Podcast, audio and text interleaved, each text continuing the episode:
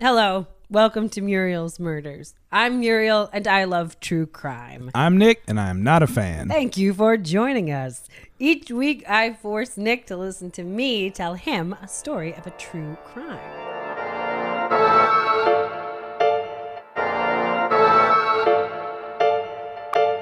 This week, we go to New York City. The in Big Apple, baby. Yes, in the 1970s. Okay. Okay. In 1973, a 43 year old horse trainer moved an 18 year old top model into his luxury penthouse apartment on the Upper East Side of Manhattan. Five years later, mm-hmm. their next door neighbor would be found horribly murdered in a burning wooden crate in the Bronx. Okay. All right. Join us this week for the meteoric rise and fall of a high school dropout come millionaire, the absurdly specific and confusing world of thoroughbred horse racing, a ski lodge for swingers, and so much more super weird 70s stuff. I love this. I feel like you're I picked back. this for you. It's Yeah. like hardcore, especially. I feel like you're back in the swing of it. You know. Yeah, yeah, yeah. I mean, you did just go like, "Oh my god, this is going to be another two-parter." right. So this is part one. It is. Listen, man, I can't be doing two two hour episodes every week, and I don't know how to edit myself. So we're doing two hours. It's like if you hate it, Yeah. you know. I don't know, gently like send me an Instagram thing and be like, I really like do positive stuff. Yeah. Like I really like when they're in one hour and in one part. Uh huh. Uh-huh. Right? Or if you don't care, then good. But Uh huh. you know, don't be mad. Also, if you love multiple part episodes, let us know. Oh, yeah. You know, we're shooting from the hip here. You know. What I mean? Isn't that that seems like uh apparent. Okay. Um, oh, You that- go now. That seems like apparent, as in that seems obvious. Yeah. very good. Okay, all right. We got a couple Patreon bros to shout out. Brad and Sean, thank you so much for signing up. We are dropping part two of this story on our Patreon today, so sign up for immediate access to that episode. Plus, you unlock all of our exclusive content. You get all future bonus episodes, and you support this little podcast. And the link is in the show notes. And before you go started, uh, get started on the next thing, I want to wish a very happy birthday to my wife Muriel. for? For you, we're recording this before your birthday. It'll air after my it'll air after your birthday. So just somewhere in there, I just want the people to know that I'm wishing you a happy birthday because Mm-hmm. I love you and we're about to have some fun. Nick just went out and braved LA temperatures. It's like 95 degrees Mm-hmm. and got me all my special treats. And I just want to say that was really, really romantic. Yeah, it was well, very, very sweet. And it was brave. It was romantic and, and brave. brave, Okay, okay. good. All right, perfect. I love it. All right, this is a true story involving murder, violence, drugs, adult themes, etc. Lots of sex in this one. Sounds So- like with young people too. A lot. Okay. So if any listeners are like Nick and they don't want to hear about those kind of things, please just listen to another podcast. Plus, we'll probably do a little cursing and joking. So if you're sensitive to that kind of thing, turn us off. All right, Nikki, are you ready to hear this story? No! Okay, let's get started.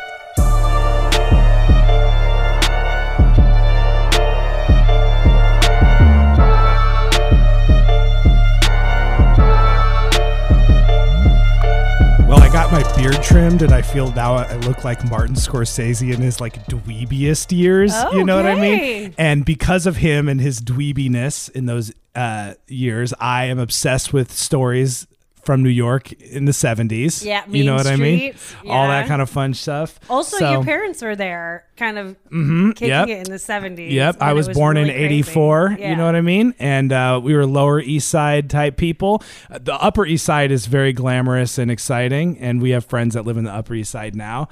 Um, I don't know where this story is going to start because you'll be like, and then there was this little planet called Pluto where. where the contextual history is Don't really make fun of important me. I'm telling you to what it. happens next. It's my okay, birthday. you're right. Happy birthday. I'll only make fun of anything except for you going forward. okay. All right, baby. What you Are we got? ready? Yes. Okay. So we're going to start this story on the afternoon of Sunday, August 6th in 1978 in a dumping ground on the outskirts of the Bronx in New York City. Okay. So while I was putting this story together, there's this little nagging thought of like there were a couple weird things that I was reading Uh-huh. that made me think like, what was the Bronx like in the seventies? Yeah, right. And my dad's from there, right? Yeah. So like I think about it and I'm like, I don't I don't really know. And I look it up. Crazy town. So I feel like I need to tell you about it so you can kind Uh-huh. of know this is your little Pluto joke thing. Yeah, right. But I think that it's important for you to know what was going on when this was happening. Obviously, it is. It's the cornerstone of your sto- of your uh, storytelling style. really starting far off. Okay. Okay, Okay. great.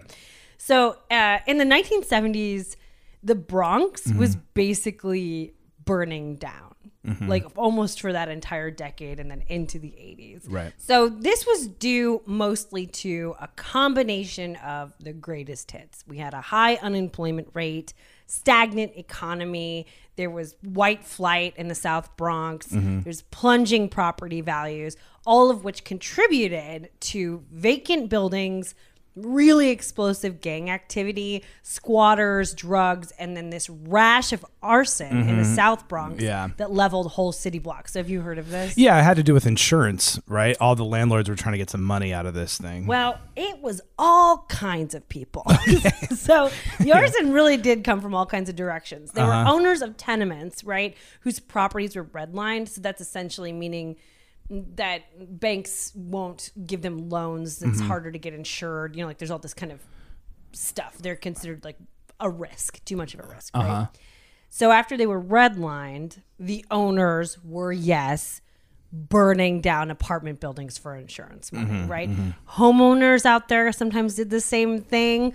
Also, HUD, which is the Department of Housing and Urban Development, had a project going on where they were offering $1,000 cash or check to people who lost section section 8 housing due to fires mm-hmm. and people were trying to get out Yeah. of the South Bronx. So in order to do that, one way you could do that is get a thousand dollars, Burn your get- house burn down. your house down, and then mm-hmm. get put on a waiting list for better housing, kind of east. Right. Right. A lot of people are trying to go to this place called Co-op City in the East Bronx. Interesting. Um, so a bunch of people were burning down Section Eight housing too. People were saying like firefighters would get to buildings burning down, Yeah. and everybody would be standing on the curb with their stuff packed, like already, like it was just For sure. whatever was going on. Yeah.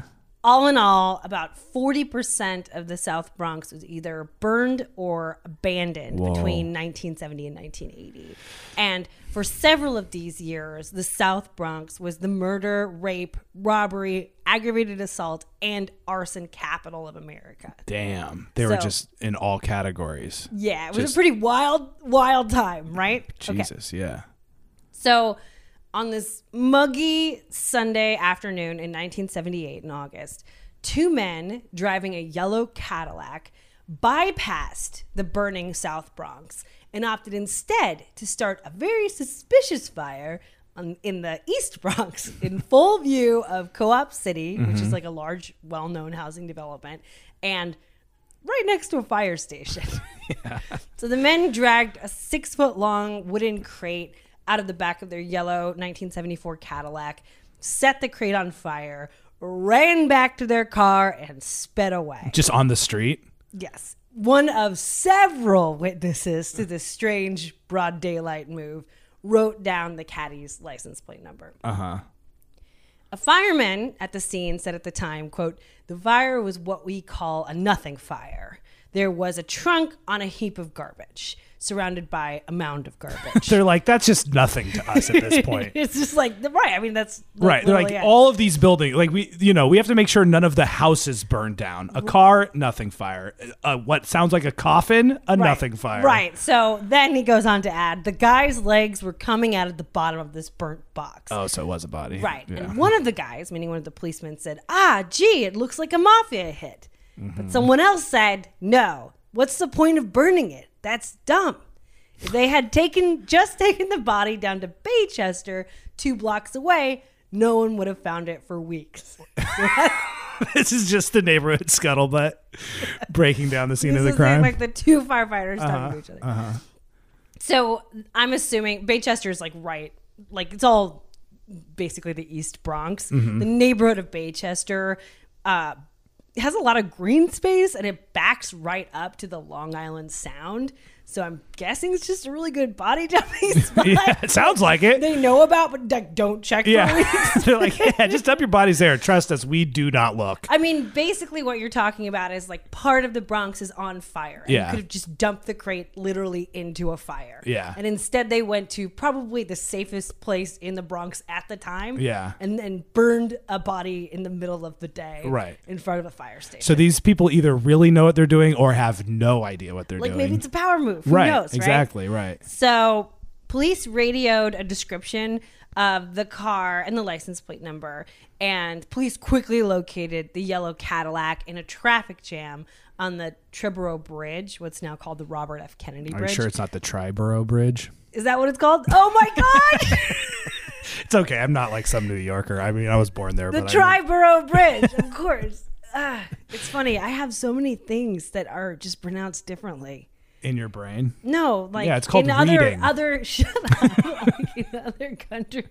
I'll just be trying to wheel and deal. Uh-huh. This is man. not other countries, Muriel. This is. I'm New- just saying. I just do my best. Okay. Uh, yeah. Triborough Bridge, right? Okay. So like. It's now called the Robert F. Kennedy Bridge. People call it both, but it's Mm-hmm. just about 20 minutes away from where the fire was started. Okay. So, by coincidence, there was a patrol car sitting in traffic directly behind the Cadillac. So their great getaway was just to go get stuck in traffic in front of a cop. And then they ran the license plate number. They were like, okay, be on the lookout for two males in a yellow Cadillac. Yeah. And the guy's like, wait a minute, I got it. so Hilarious. the police were really easily able to pull over the car. Uh huh. In the front passenger seat was a 23 year old Italian immigrant named Salvatore Pranito. On the driver's side was a thin, small, mustachioed man, 48 year old horse training legend, Mm-hmm. Howard Buddy Johnson. Okay. What's his Fuck. ethnicity? What?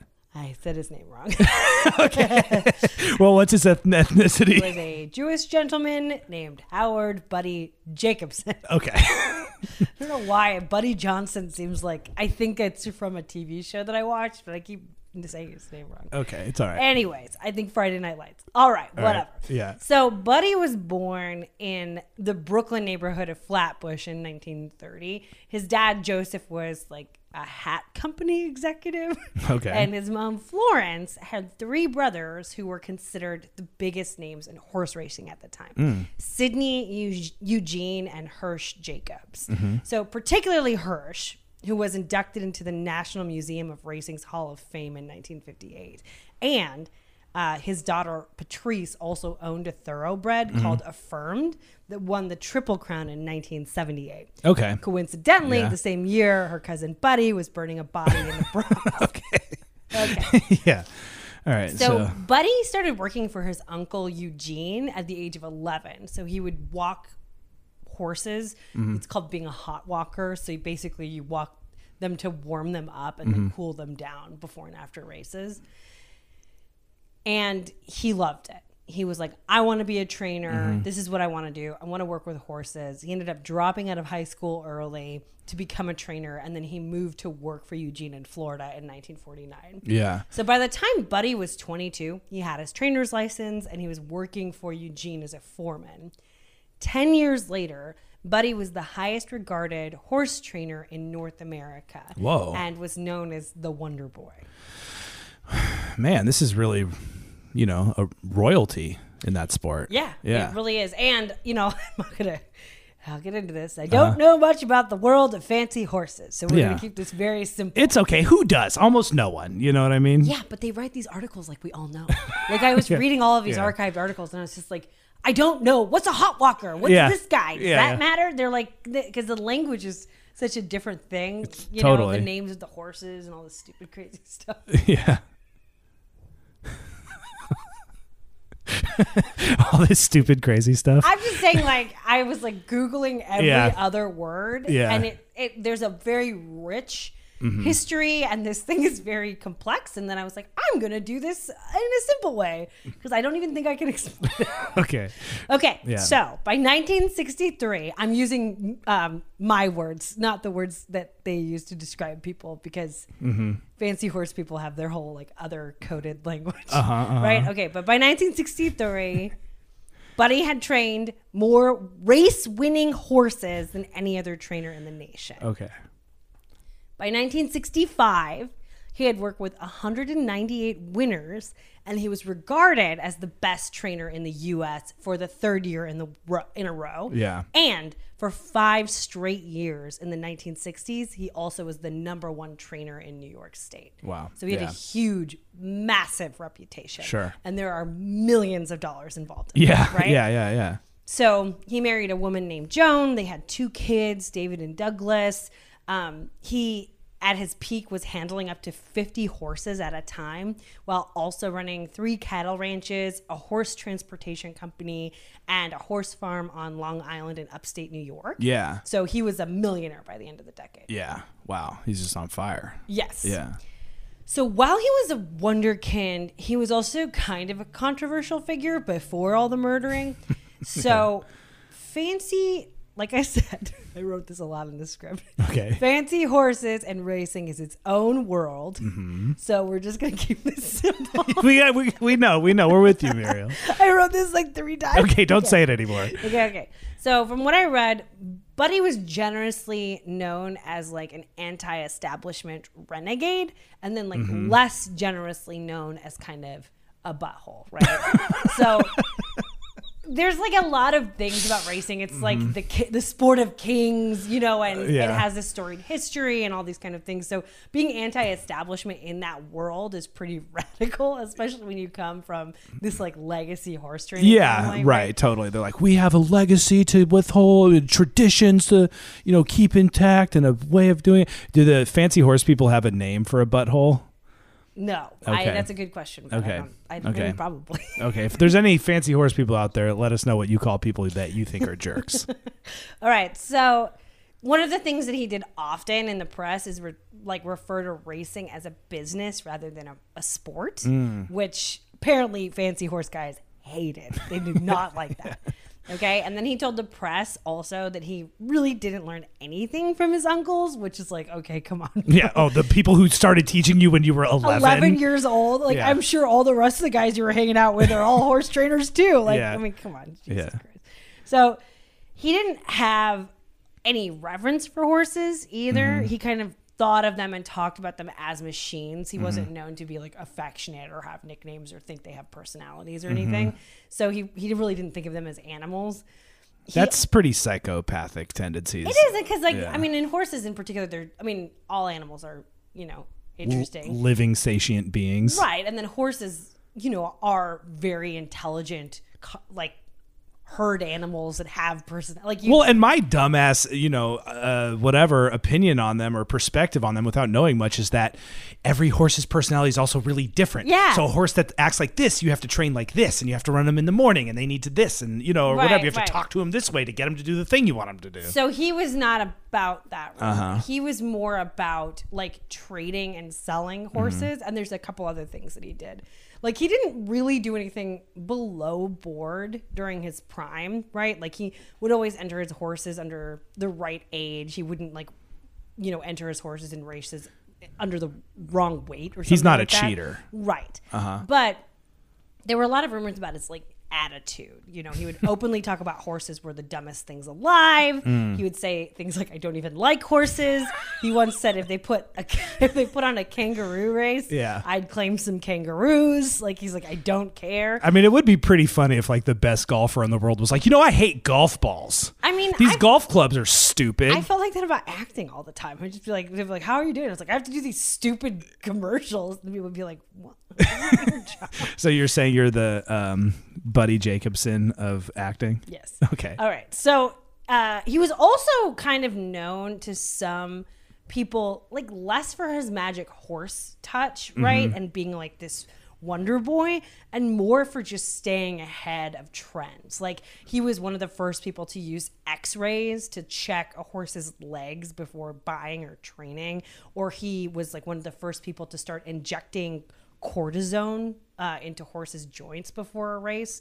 So things that were legal Yeah. but just kind of like less about I don't know the prob. I mean, I think it's not. I'm saying this dumb thing like off the top of my head, but it's Yeah. basically like less about the personality of the horse and whether or not you think it's a winner, Mm-hmm. and like more about like bring that over there, X-ray its legs. Mm-hmm. I don't like that ankle. I'm not gonna buy it. You know, so it's like way more kind of wheeling and dealing and money work. Yeah, he's shrewd. Right. But regardless of of all of that, he was really successful until he wasn't. Hmm. So, Buddy made a series of fancy horse missteps. Two things happened around 1969. Hmm. Buddy made a couple of mistakes. And Buddy, who was at the time the president of the New York division of the HBPA, that's the Horsemen's Benevolent and Protective Association, orchestrated a big strike. Uh-huh. Before the labor strike, he was dealing with the staggering amount of horses by anyone's standards. Mm-hmm. And depending on who you talk to, he either made a few honest bookkeeping errors or he was playing fast and loose and sort of fudging the rules, right? So there was some things that weren't really egregious, but he mm-hmm. did, definitely was like really wheeling and dealing hard. And some of that stuff got away from him. Are you going to be able to give some examples? Yeah, so we'll talk about this. Okay. But as I was, I was just going to say, Uh-huh. the numbers on this are a little fuzzy. So I pieced this kind of together from a bunch of different archived articles, and they all kind of had slightly different timelines and money amounts. They were just written like 50 years ago. Mm-hmm. Sure. But this is the gist of what happened. Okay. In the spring of 1969, Buddy orchestrated a nine day labor strike at the Aqueduct racetrack in Queens. So, the Aqueduct was the only thoroughbred track in New York, mm-hmm. and it's a super famous spot where that horse secretariat mm-hmm. publicly retired, right? Okay. You know, that's the only horse I know. Maybe Yeah. famous. He has a movie, right? That one and I don't know, Howdy Doody or something. I forget any horse's name. I can't. I literally can't go. Real. Seabiscuit. There we oh, go. yeah, Seabiscuit. Okay. So, like, we know Secretariat and Seabiscuit. Yeah, and Howdy Doody. Yeah, okay. so, Buddy organized this sort of strike for better retirements for jockeys and other aqueduct workers. So that's mm-hmm. who he was representing. And again, this is another part of Buddy where there's like two sides to interpret what this was about. Sure. So either Buddy was trying to do some good and bust up the power dynamics of the establishment, giving the little guys a little more leverage and helping them retire with grace, right? Mm-hmm. Or it was a double middle finger to the horse racing establishment and an attempted power grab to control racing in New York City. Mm-hmm. And possibly, some people have suggested, um, gaining control over this fat pension fund he was trying to establish. So, regardless, the aqueduct shut down for nine days, which was a pain in the ass for the fancy horse guys. And a few weeks later, Buddy was investigated by the New York Racing Association on like unrelated charges. Okay. Right? Yeah. So then that's like, are you going to do that to us? Oh, actually, we have a little investigation. We've been meaning to get to this for years. Right, right. Uh-huh. And and from what I've read, like basically people were behind the strike at first. They just were like, show a little strength, but they were thinking it would be three days. Yeah. And then Buddy kind of got in control of everything Yeah. Mm-hmm. and pushed it to nine days. And by the end, everyone was just mad and tired. Like Yeah. they lost all of their support essentially, Oh, even yeah. within the ranks. Yeah. So, you know, like that's kind of how they look at it is it was just kind of too long. Mm-hmm. You know, it was too long to make their point. So, the New York Racing Association investigated Buddy on seven charges, eventually upholding five. And the charges were stuff like misrepresenting the value of a horse at a sale and then pocketing the difference, right? And they're kind of, it sounds like that actually did happen. And, you know, like that's not a super uncommon thing. Mm-hmm. So, it's not like the most egregious thing, but he was being a little shady. Okay. And he also did things like he sold the thing that kind of was the nail in the coffin is that he sold a horse in Maryland before a 60 day waiting period was up. And these findings resulted in at least one horse owner successfully suing him, and much more devastatingly, a very ill timed suspension. So Buddy was only suspended for 45 days in the state of New York, but the suspension was either intentionally or unintentionally timed to line up with when the association divvied up all the stall space in New York City for the year. Oh. So Buddy was effectively barred from getting stall space at any of the New York City racetracks, hmm. which meant that he couldn't race. Mm-hmm. So the suspension turned out like the 45 day suspension Right, turned yeah, into yeah. like a career like ending, you know, dead period. Yeah, that's crazy. It's like getting suspended from school the week you're supposed to sign up for classes or something. Something and it's like like, you come back and like all the classes are full. I don't know. Is that has that Right, ever happened in the history like- of school? I don't know, but it feels like that. Yeah, yeah. but that is kind of how it Yeah. is, right? yeah. So essentially, this ended his career. You know, he sued the association for his losses totaling over $6 million. That's about $34.5 million in today's money. So we're mm-hmm. talking about a lot of money. Yeah. And he said, in part, that the suspension was a conspiracy to force him out of racing in retaliation for the aqueduct strike. So he was really Yeah. vocal about that. It went all the way up to the New York Supreme Court, and then he lost the suit in 1974. They upheld, you know, the association's suspension. Right. So by 1974, when this ruling came out, uh, Buddy was divorced. His reputation was all jacked up. His famous uncle, Hirsch Jacobs, died. Buddy did not go to the funeral. But Buddy was long gone from the racing scene by then. He had decided to make a hard pivot way back in 1970 after the stall ban, like that first year. And in December of 1970, he bought a ski lodge in Vermont and became a sex god. All right. Sounds. Get some snow bunnies uh, sliding down those mountains at you. Uh, so in December 1970, Buddy just bounced up uh-huh. to Vermont. He bought the Norway Ski Lodge and he rebranded it as a place for quote singles and swingers with a party there every night. Oh my God! It's like White Christmas, but the triple X version. It's exactly like that, Yeah. right? So he would ha- like literally have women driven up from Manhattan to party at the ski lodge. Mm-hmm. Yeah. And he was just a menace by all accounts. Like not, not a menace in a violent way, but just like the most uh, it's just so funny. well, is he paying these women to come? No, but he's like paying for all their stuff. It's like a, like he's a playboy millionaire and Yeah. he's like I want beautiful women and they're like I'm just going to the chateau. I mean, I haven't had a lot of experience with people like that, but the few experiences I had with people like that, it's not like that person is also like the most chill bro. Yeah, Generally, I don't know if I would c- consider all of them to be a menace, but the few that I've hung out with that are like that in those types of situations are, uh, you know, a little iffy. yeah, I compiled like a lot of things that friends said about him Uh-huh. like later, but basically he was just really into doing things some way. And I think that Uh-huh. also echoes back to the strike, you know, where it's like three days would have been fine. And he's like, I'm gonna do nine. so what? He's like railing against the Vermont Sexy Ski Association. like he's just he was I'm gonna run the best ski lodge. Uh-huh. I'm gonna do it differently than anyone else. I'm gonna start the swingers club. Uh-huh. And you know, he would refuse to wear socks when he went skiing. He wouldn't listen to anybody. One guy was talking Mm-hmm. about how like he literally would be looking at something green and he would argue with you that it's red. You know, he's that guy, right? Like at a party where you're just like, oh my god, I don't want to do this. Right? Uh. yeah. that guy. Okay. Okay. So it's like when I had a, a fight with my brother about what's the difference between like a van and like a bus or some sort of volume thing. Just like screaming at each other. okay. Ah, okay, so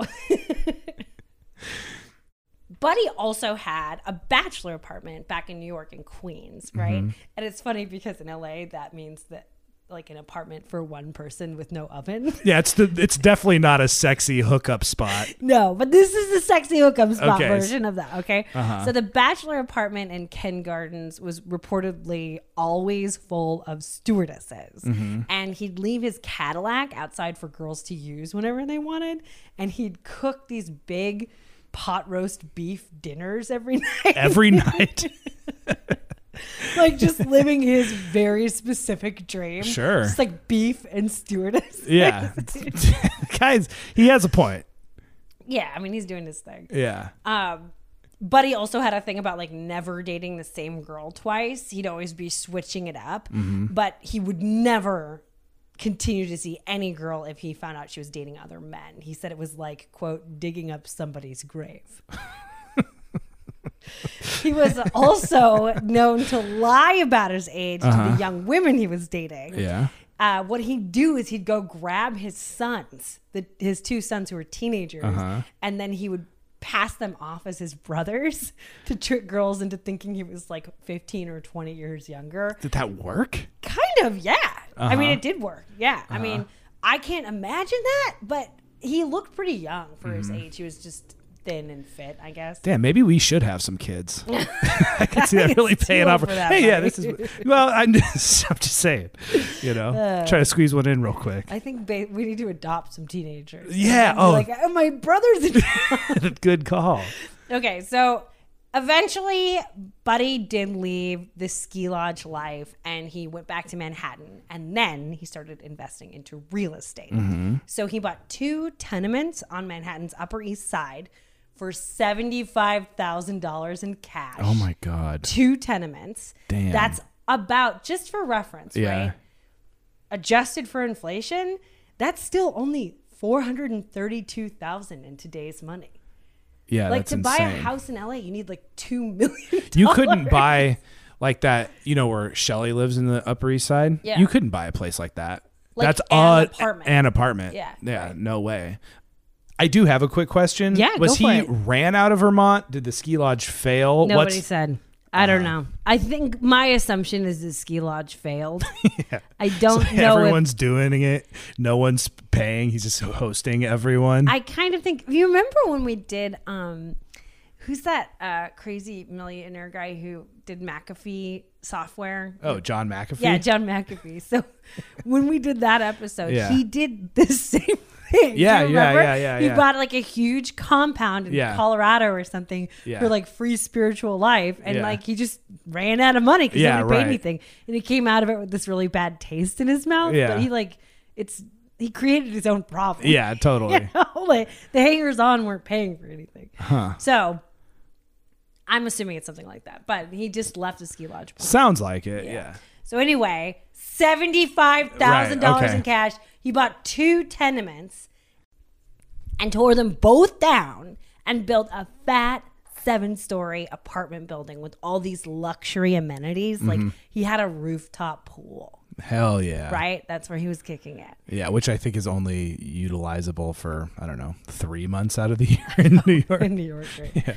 During construction, Buddy also insisted on leading the way, right? Mm-hmm. Even though he had no construction experiences, he was like, I'm going to kind of be in charge. You really hands on. Right. So if he made a mistake and he made somebody do something and it really didn't work, they'd like have to tear out a floor and put it back in. And he just like didn't care. He was like, whatever it takes, Uh-huh. I just want to do it myself. All right.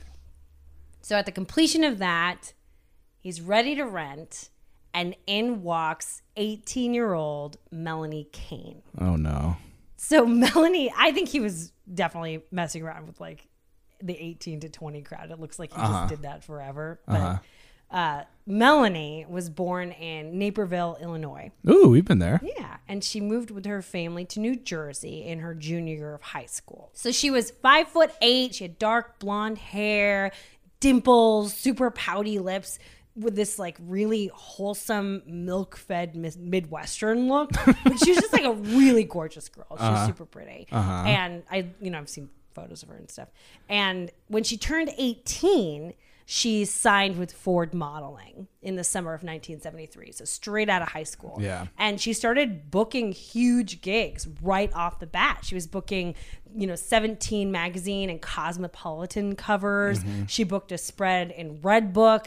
She was pretty much a top model in NYC like right out of the gate. Do they even give those covers to models as opposed to? It's all celebrity based now. now right? I think mostly, but I think back then it was like Uh-huh. more. I think there was a lot of like personality based modeling too. Like on her 17 cover, mm-hmm. it was more about describing you know, introducing Melanie Cain. Right. Yeah, You yeah. know, Midwestern girl from da da da. da. You know, Yeah. so like they'll talk about blurbs like they were more like celebrities. That's interesting. Right. I get that. I mean, I get that models are celebrities. I just feel like magazine covers are only movie and TV actors yeah, these I. I think you're completely right about that. I mean, I don't follow it. Anyways, that's just my little like pff, history of the lady magazines. You know?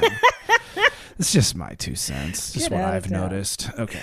Okay, so Eileen Ford ran the show. She was like Ford model. Okay. is Eileen Ford. Uh-huh, uh-huh. But her husband Jerry, who's always around, later remembered Melanie as quote a very pleasant kid but naive. She had a bit of a weight problem. Not true. Uh, good mouth, good teeth. He's like, hey, look, you can look like anything from the neck down and from the nose up, but if your mouth and your teeth are good, you're gonna be a Ford star, baby. he's just like such a. He's just such a jerk. yeah. Also, I just think it's hilarious you described her like that. It sounds just like somebody describing a horse. Yeah. yeah. He's like, we gotta get the X-ray machine out here. You need some calcium in those joints. Oh, yeah. so after booking her first contracts, you know, she's really doing well. She mm-hmm. moves into a ground unit in Buddy's Upper East Side luxury apartment mm-hmm. building with a bunch of models because that's definitely who Buddy is like renting to. Okay. Okay. So Melanie and Buddy used to hang out at the same restaurant across the street from the apartment building, and 18-year-old Melanie was at the top of her game.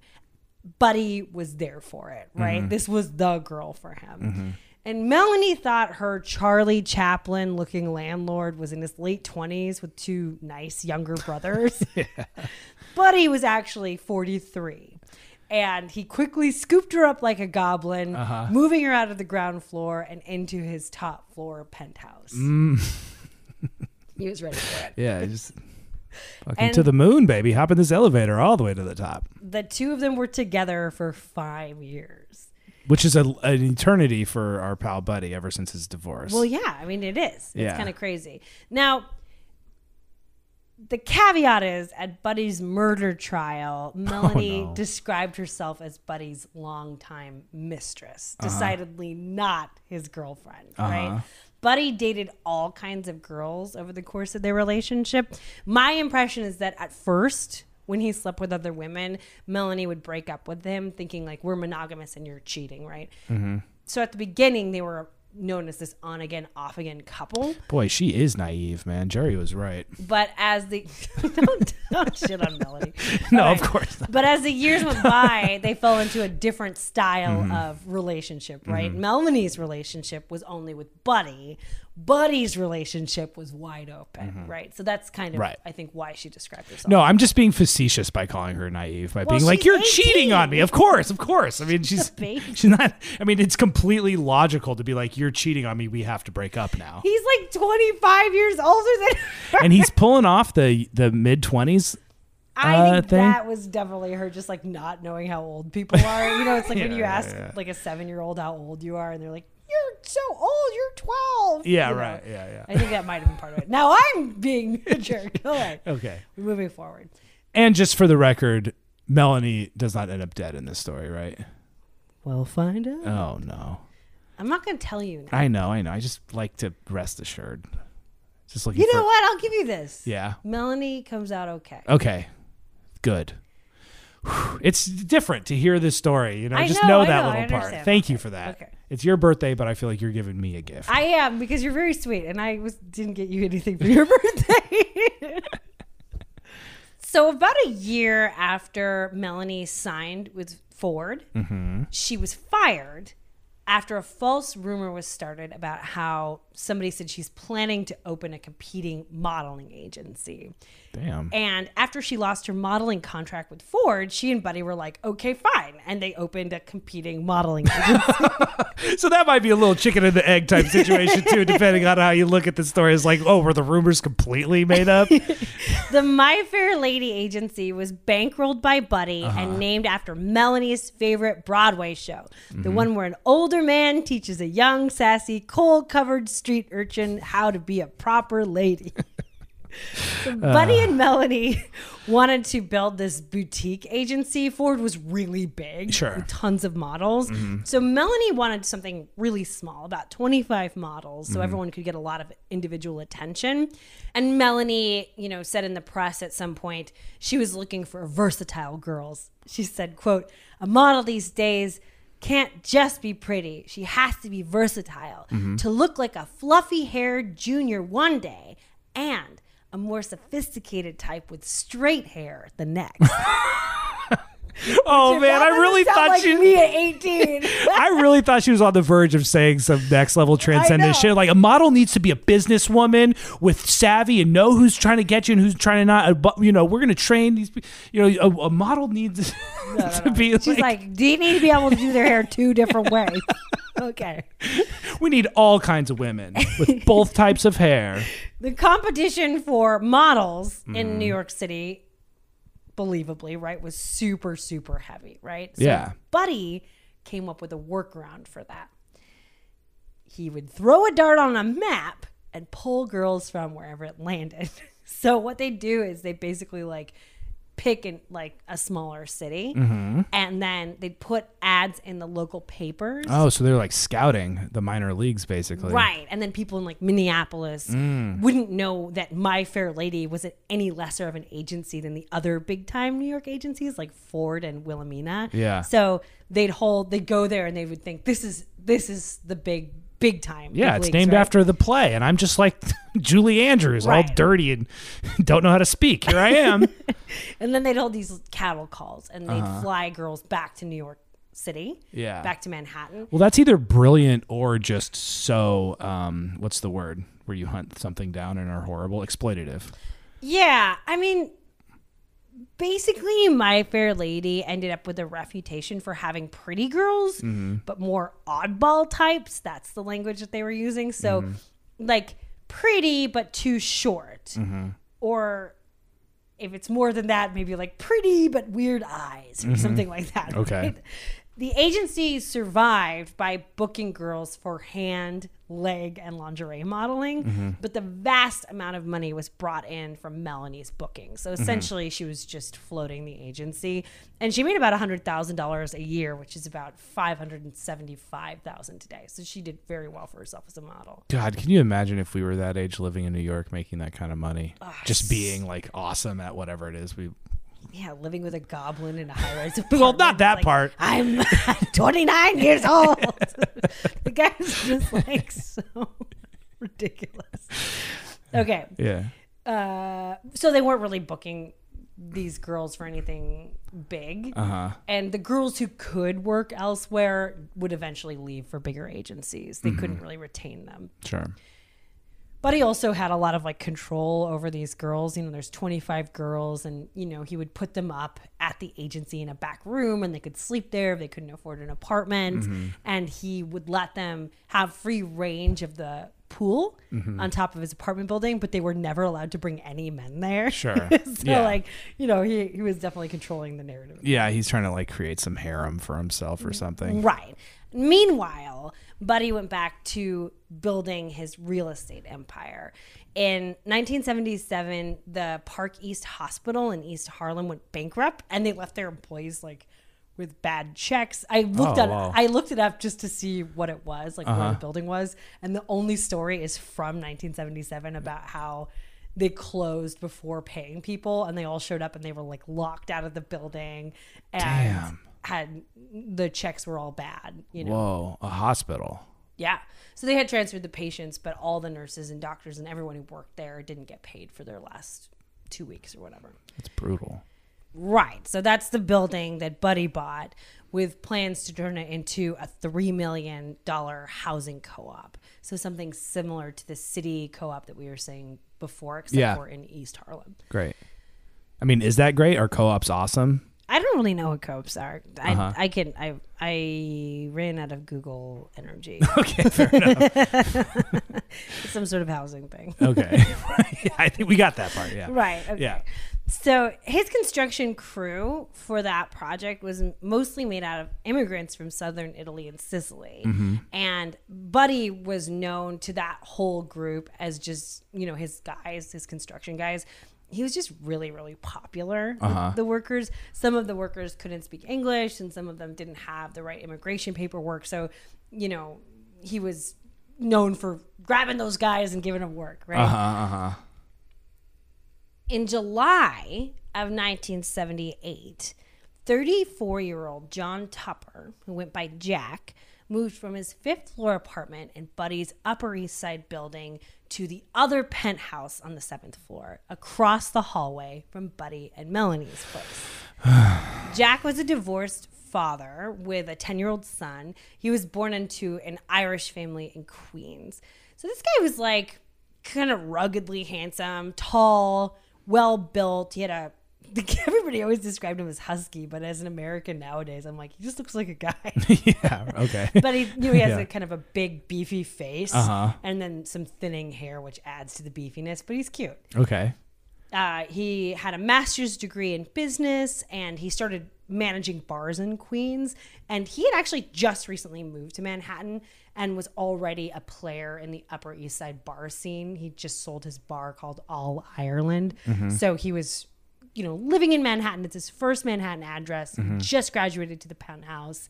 And he's really like, wheel- like connecting with all of these different restaurateurs. the Sounds super successful. yeah, yeah. I mean, he's kind of on the cusp of something. I think he was mm-hmm. looking to buy and figure out what he was doing. Yeah. He was also a relatively quiet dude, and he was just known for being a really nice guy, you uh-huh. know, all around nice guy. Now, 23 year old Melanie and Jack eventually met. She invited him to go jogging with her. So they ran into each other, and she's like, Oh my God, you're my neighbor. And Yeah. you want to go for a jog around the reservoir. They started jogging around the reservoir. On that first jog, she told him she had a crush on him. Okay. They went to dinner the next night. Uh huh. And then that weekend, Jack took Melanie to Costa Rica for like a quick, like mini vacation with nice. his sister Okay. and his brother. Oh my God! Meet the family already. Yes, and the brother-in-law was an FBI agent who was stationed in Costa Rica at the time. Uh huh. So when they get back from Costa Rica, Jack then rented them a really nice room at the Drake Hotel. So they still didn't go home. Uh-huh. So they started this. Oh, they meaning him and Melanie. right. okay. So Buddy's like wheeling and dealing, doing his thing, building his co-op, Mm-hmm. Yeah. hanging out with his model harem. Yeah. But Melanie's not coming home. Gotcha. Right. And this is before cell phones and texting, right? so they, you know, Melanie and Jack started their affair in this like half-assed secrecy, right? But Doesn't after, sound like it. like they were, oh, let's have a dinner. Oh, Yeah, well, but they're like, let's run around the neighborhood together, and then let's go to dinner tomorrow, and then oops, let's go to Costa Rica. whatever it is, it- Uh-huh. it started. It wasn't overt at the beginning. Okay. But after Melanie stopped coming home, Yeah. Buddy knew something was up, and he for sure knew something was up when Melanie moved in across the hall with Jack Tupper the minute she returned home. She bounced, but she just went across the hall to the Uh-huh. other penthouse. Mm-hmm. So Jack and Melanie, by most accounts, were happy in their whirlwind relationship. Melanie was tired of Buddy. You know, he was controlling. She didn't like this open relationship thing. He was way older than she initially thought. And she, when she started to understand that, she just thought it was gross that he lied about being 25 years older than her. you Well, know? yeah, I mean that's a that's a lie that some people could do and pull off and whatever, and maybe you talk about it down the line. But lying that your sons are your brothers is also a whole other layer of, you know, conniving. Right. And I think Melanie, I read some quote of hers. I mean, essentially, she said, you know, I found out about that and I was like, ew. and so the bloom is off the rose, right? And uh, it sounds like Jack Tupper was a bit of a white knight or like a, knight in shining armor uh-huh. who saw Melanie as a lady in distress and himself as a protector. Sorry, and what's the age difference there? Mm, Like 12 years. Okay, She's 23 and uh-huh. he's 34. It's like Okay. 11 years. okay, And regardless, it's it seems like whatever their deal was, it kind of matched up a little bit, right? Sure, You yeah. know, she's looking for somebody to rescue her. And Yeah. I think it sounds like Jack was a fixer, right? Yeah, That He totally. was definitely trying to. All his family would say he's so nice. He's always trying to help people. yeah. So He's a bar manager, you know? Right. So it sounds like that dovetailed really nicely. So as as accelerated as as, as it feels, Mm-hmm. it worked for them. Great. So now Melanie had traded her position as mistress for an eccentric 48 year old millionaire who, by his own admission, had no friends, Oh, didn't no. own a suit, and slept on a mattress on the floor of his penthouse Really? for this younger, kind restaurateur with lots of friends and lots of suits. And uh, a box spring to put that mattress on. Right. I think he was just. Uh, I think that the more we learn about Buddy, the more Yeah. like wild and out he was. He's just like, I'm anti-establishment, so I won't have a bed frame. Yeah, sure. now, with this comparison, you can see how maybe jealousy would bubble up, mm-hmm, right? Mm-hmm. But according to Buddy, he respected Melanie's decision and he let her go without any trouble. According to Jack, his friends, and Melanie, Buddy got super weird and dark. Oh, no. Jack told his friends that Buddy was harassing Melanie constantly. So it would range from benign apologetic telegrams, like mm-hmm. one that read, Sorry for the past week and for the abuse I must have put you through for the past five years. You always hurt the one you love. Jack is a good guy and will love you and be honest with you. You're right. I would always be a bum. Like these kind of hmm. pleading Yeah, kind of know. guilt trippy, sort of. and I'm sorry, Yeah. and you're, you know, you're right, you're right. Mm-hmm. And then, you know, he would also make constant phone calls to both Jack and Melanie, demanding that his wife be returned to him. Mm. There was a little bit of like, Yeah. you know, sometimes he's really intense, sometimes he's really nice. He's playing the field a little bit. Mm-hmm, mm-hmm. Buddy even offered Jack a hundred thousand dollars to dump Melanie and move out, promising to help him buy a bar. He was like, "I'll introduce you to models. I'll buy you a bar. Just mm-hmm. dump her, return my wife." Yeah, this guy just sounds like a definitely a controlling maniac. Yeah. Yeah. But he would also watch the couple lurking by windows and on balconies. Hey everyone, no real graceful way to sort of jam job this in here, but I'm sure you guys have been hearing uh, sirens in the background for the last I don't know how long, but eventually Mira and I were like, should we stop? This is it messing up our recording? And that was our first thought. And our second thought was like, what's going on? So we just looked outside and there was just smoke billowing down our block. Yeah, so we had to go on an adventure. We're back. Yeah. We're gonna get back into this story. Maybe that maybe we'll sound a little out of breath. there was a fire. Speaking of the Bronx, here we are in Los Angeles, a fire a couple blocks away. And it looks like everybody's fine. I don't know what's going on. Well, we went out of our building and it was just other people like us around our age, whatever our demographic of human in clothes like we're wearing, which are basically pajamas. pajamas, walking down. And then we live on a hip. There's like it's like a hip block down there, hip street. We go down there. It's just like a bunch of Gen Z like fashionistas who just can't I mean, be bothered. beautiful fashionistas and outfits like like really shredding. Yeah, And who just like- did not give a damn about the fire. It's like literally smoky. Everyone else is like covering their face with their shirts. Well, and we are like, I mean, there was just this contingent of people just squinting in the sun and like kind of walking slowly in their pajamas towards the sun, toddling our way out of our home. like on their cell phones calling whichever spouse or family members back at the house who like didn't want to go. They're Yeah, like, no, it looks like the Goodwill's on fire. I can't tell. It's like, oh my Uh, god, I'm in my pajamas. All right, so Back Muriel. to the story Okay, so Buddy has been creeping on them, looking in their windows, spying He's on been- them in the balcony. Right. So he's always lurking. So they, you know, if they leave the building, he's watching them. If they come in, he's watching them. He's always lurking around watching them. Right. Mm-hmm. Yeah. Do you taste smoke in your mouth? Yes, but Yeah. let's go on to Okay. story. Yeah, I need some water, man. All right. Okay. It's really gross. Uh, so anyway, he's lurking on these balconies, and he's doing it as often as possible during Melanie and Jack's three-week affair. On Friday, August fourth, about like two weeks after they started dating, Okay. Jack and Melanie mm-hmm. had a nice dinner with some of Jack's friends, and the topic of marriage came up. Later, Jack's family claimed like a proposal never happened and that Jack was just trying to rescue Melanie.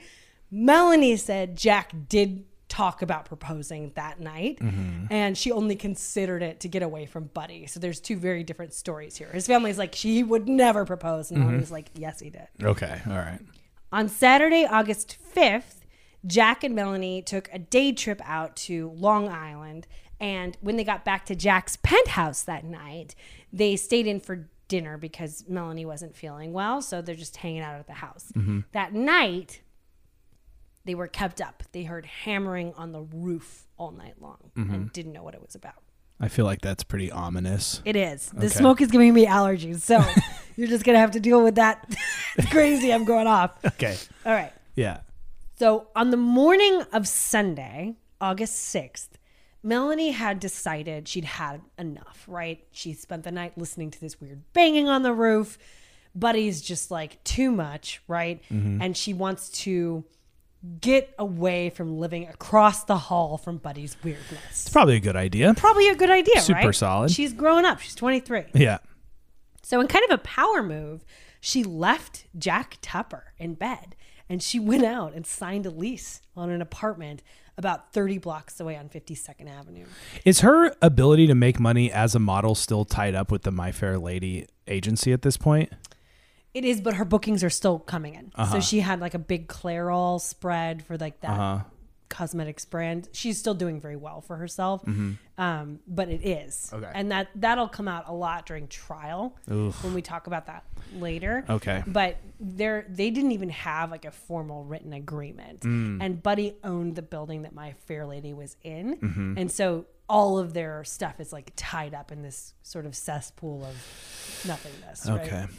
So she goes out she signs this lease on her own independent woman she's got her own money and you know she would later say she fully intended on moving jack in with her Mm-hmm. you know but I mean, I think it's kind of crazy. 23 years old, sight on, like, without even your partner there, just being like, I'm getting an apartment today. I don't know. I was thinking about this. I think we're being too hard on young people. We were we moved in together at that age. I mean, I know we talked about it, but Yeah, after six months, and I'd known you for like seven years. yeah, I mean, she's she's a she's an independent woman who's killing it in her chosen career.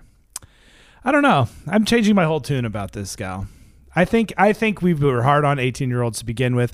I mean, you know, hooking up with guys in their 40s, you know, that's I'm not being hard on her. I'm just like everybody's a little dumb. That's how I think. all right. I'm not being hard on her because she's young. I think she's great. Yeah. and we've talked about how she's great. Yeah. I don't agree with what you're talking about. Okay. I'm. I mean, we've been shitting on 48 year old, uh, you know, murder pants. Yeah. Buddy this entire time. You know, I mean, everybody makes mistakes. Yes. You know? Yeah.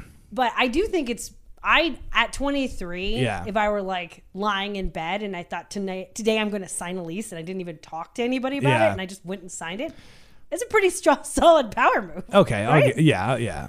I, I, I see you. Okay. Well, don't. I don't know, man. This fire's gotten you all wild up. this fire really tore us apart here. okay, it's your birthday and we love each other. Melanie then returns to Jack's penthouse to tell him the good news. Mm-hmm. And instead of being in bed, Jack's gone. But all of his stuff was still there, like his shoes, and he has a little address book that he always kept on him. Mm-hmm. Nothing too crazy, but enough to give her some bad vibes. Yeah. So what she claims is she made a phone call to My Fair Lady just to see, you know, if anybody was in the office from Jack's apartment. And Buddy answered, and he had this choked up, odd voice, mm-hmm. and she just hangs up the phone. She then goes across the hall to Buddy's place, and she sees all these shadows moving under the door. Right, mm-hmm. so she starts to ring the buzzer, but no one will come and answer the door. Mm. And she decides you know she's gonna go out she's gonna go outside and mm-hmm. use a payphone. She's mm-hmm. getting a weird feeling. Yeah. and as she's leaving she also notices that white paint had been smeared all over the red carpet in their shared hallway so there's just white paint out there Weird.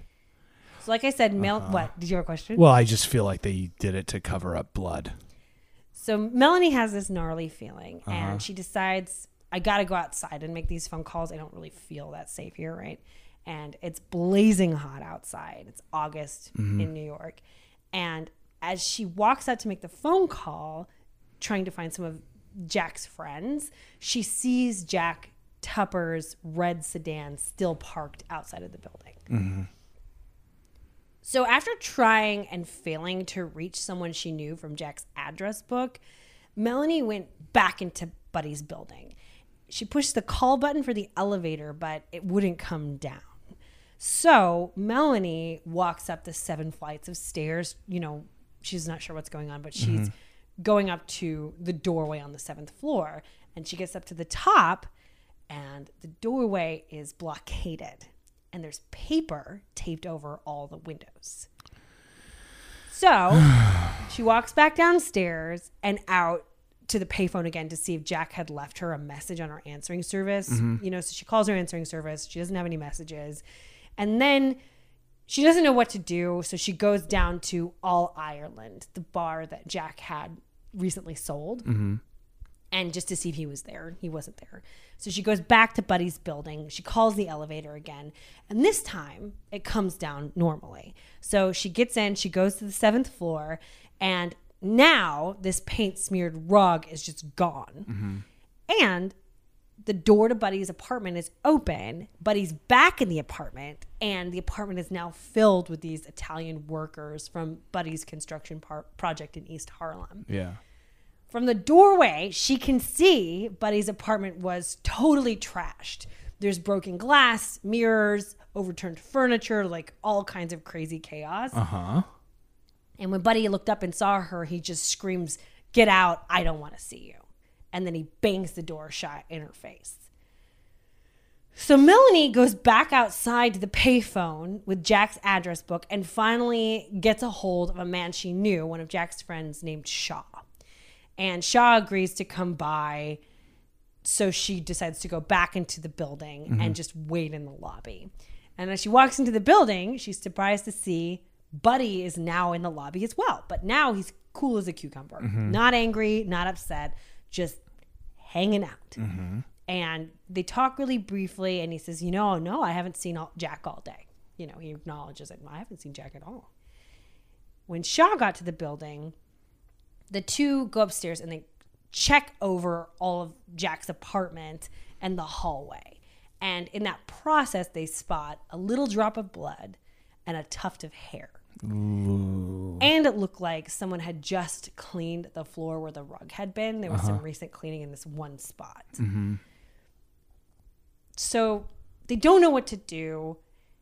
They decide to just go outside and wait in the awning of a restaurant next to the building Yeah. and just see if Jack shows up. Yeah. So they wait for a few more hours. And then eventually, standing out in the summer rain and the super muggy heat, they call the police around 8 p.m. But by this time, Buddy Jacobson and his employee, Salvatore Prainito, had already been caught sitting in traffic on the Robert F. Kennedy Bridge. Oh man. Firefighters had already discovered the burned remains of 34 year old Jack Tupper inside a wooden crate on a pile of garbage in the Bronx.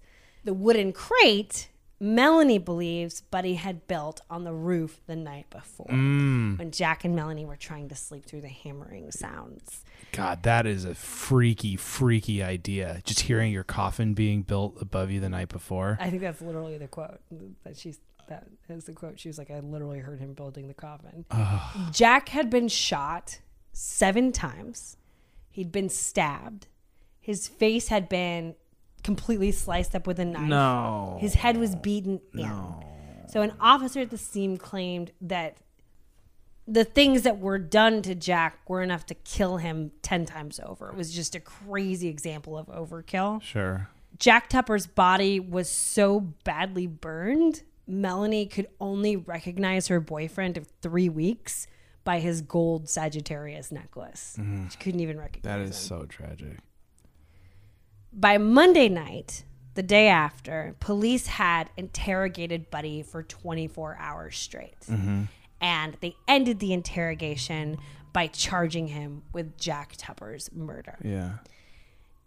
The next day, a group of FBI agents discreetly and somewhat suspiciously cleared out Jack Tupper's entire apartment. Huh. Okay. Next week, Uh huh. we'll talk about FBI conspiracies, a mysterious drug dealer, Buddy's absolutely ridiculous escape from jail, and $45 million worth of hashish. Did you just try to say hashish? Yeah. Ah, we're gonna end this episode where we started it, baby. Ah, okay, this is good. This is good. All right. Well, if you want immediate access to part two, sign up for our Patreon. Links in show notes. Otherwise, we'll put out part two uh, next Wednesday. Are you curious to know what happened? Yeah, I'm hella curious to know because dude's brother's in the FBI. Yeah. So are they trying to? Is he trying to cover up a crime that his brother committed? We're going to talk about it. But Yeah. I think what I can tease you with is that no one knows for sure, but there is definitely enough like stuff that happened that could point to a whole nother like narcotics thing. Oh, the That- the hashush. What'd you call it?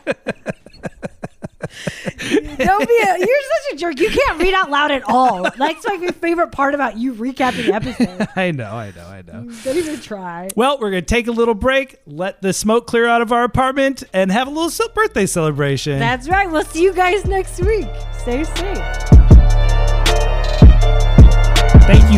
Much for listening to Muriel's Murders. Muriel did all the research, and I did all the editing, recording, engineering, and post production. And this podcast was recorded in our living room. To help support the podcast and to unlock exclusive episodes, please sign up for our Patreon at www.patreon.com slash Muriel's Murders. We also draw and animate little bonus content for Muriel's Murders, which populates our social media feeds. You can find us at Muriel's Murders on Instagram, Twitter, YouTube, and TikTok. Our DMs are open, and you can email us at murielsmurders at gmail.com. And if you think NFTs are just the coolest thing in the world, find them uh, to support the podcast at voice.com slash salty gray. and shout out to all the partners of people who are into making NFTs. I see you and I hear you. Okay, okay, you guys are going to start a little support group. Uh-huh. Okay. Please rate and review Muriel's Murders on Apple Podcasts. It actually really does help us grow. And if you're listening on Spotify, guess what, guys? You can rate us there as well as add an episode to the playlist of podcasts you think your friends should tune into. Hmm, our music is by Mario Castellini. Find him on Instagram at Castellini Beats. And if you want more Nick and Muriel, please check out our non murder podcast, Hella in Your 30s, wherever you get your podcasts. That's it for now, guys. We love you. Goodbye. Screw it, screw it. We're just gonna talk about Comics. Do you like comic books? Do you like brothers? Do you like brothers talking about comic books? then this is the podcast for you. Screw it. We're just going to talk about comics. Will Hines and Kevin Hines, performers from the Upright Citizens Brigade Theater, and actual brothers talk about actual comic books they love, like Spider Man, The Fantastic Four, and many more. If you prefer your podcast to be about fictional people talking about fictional books, this isn't it. But otherwise, Screw it, we're just going to talk about comics from Campfire Media. Campfire.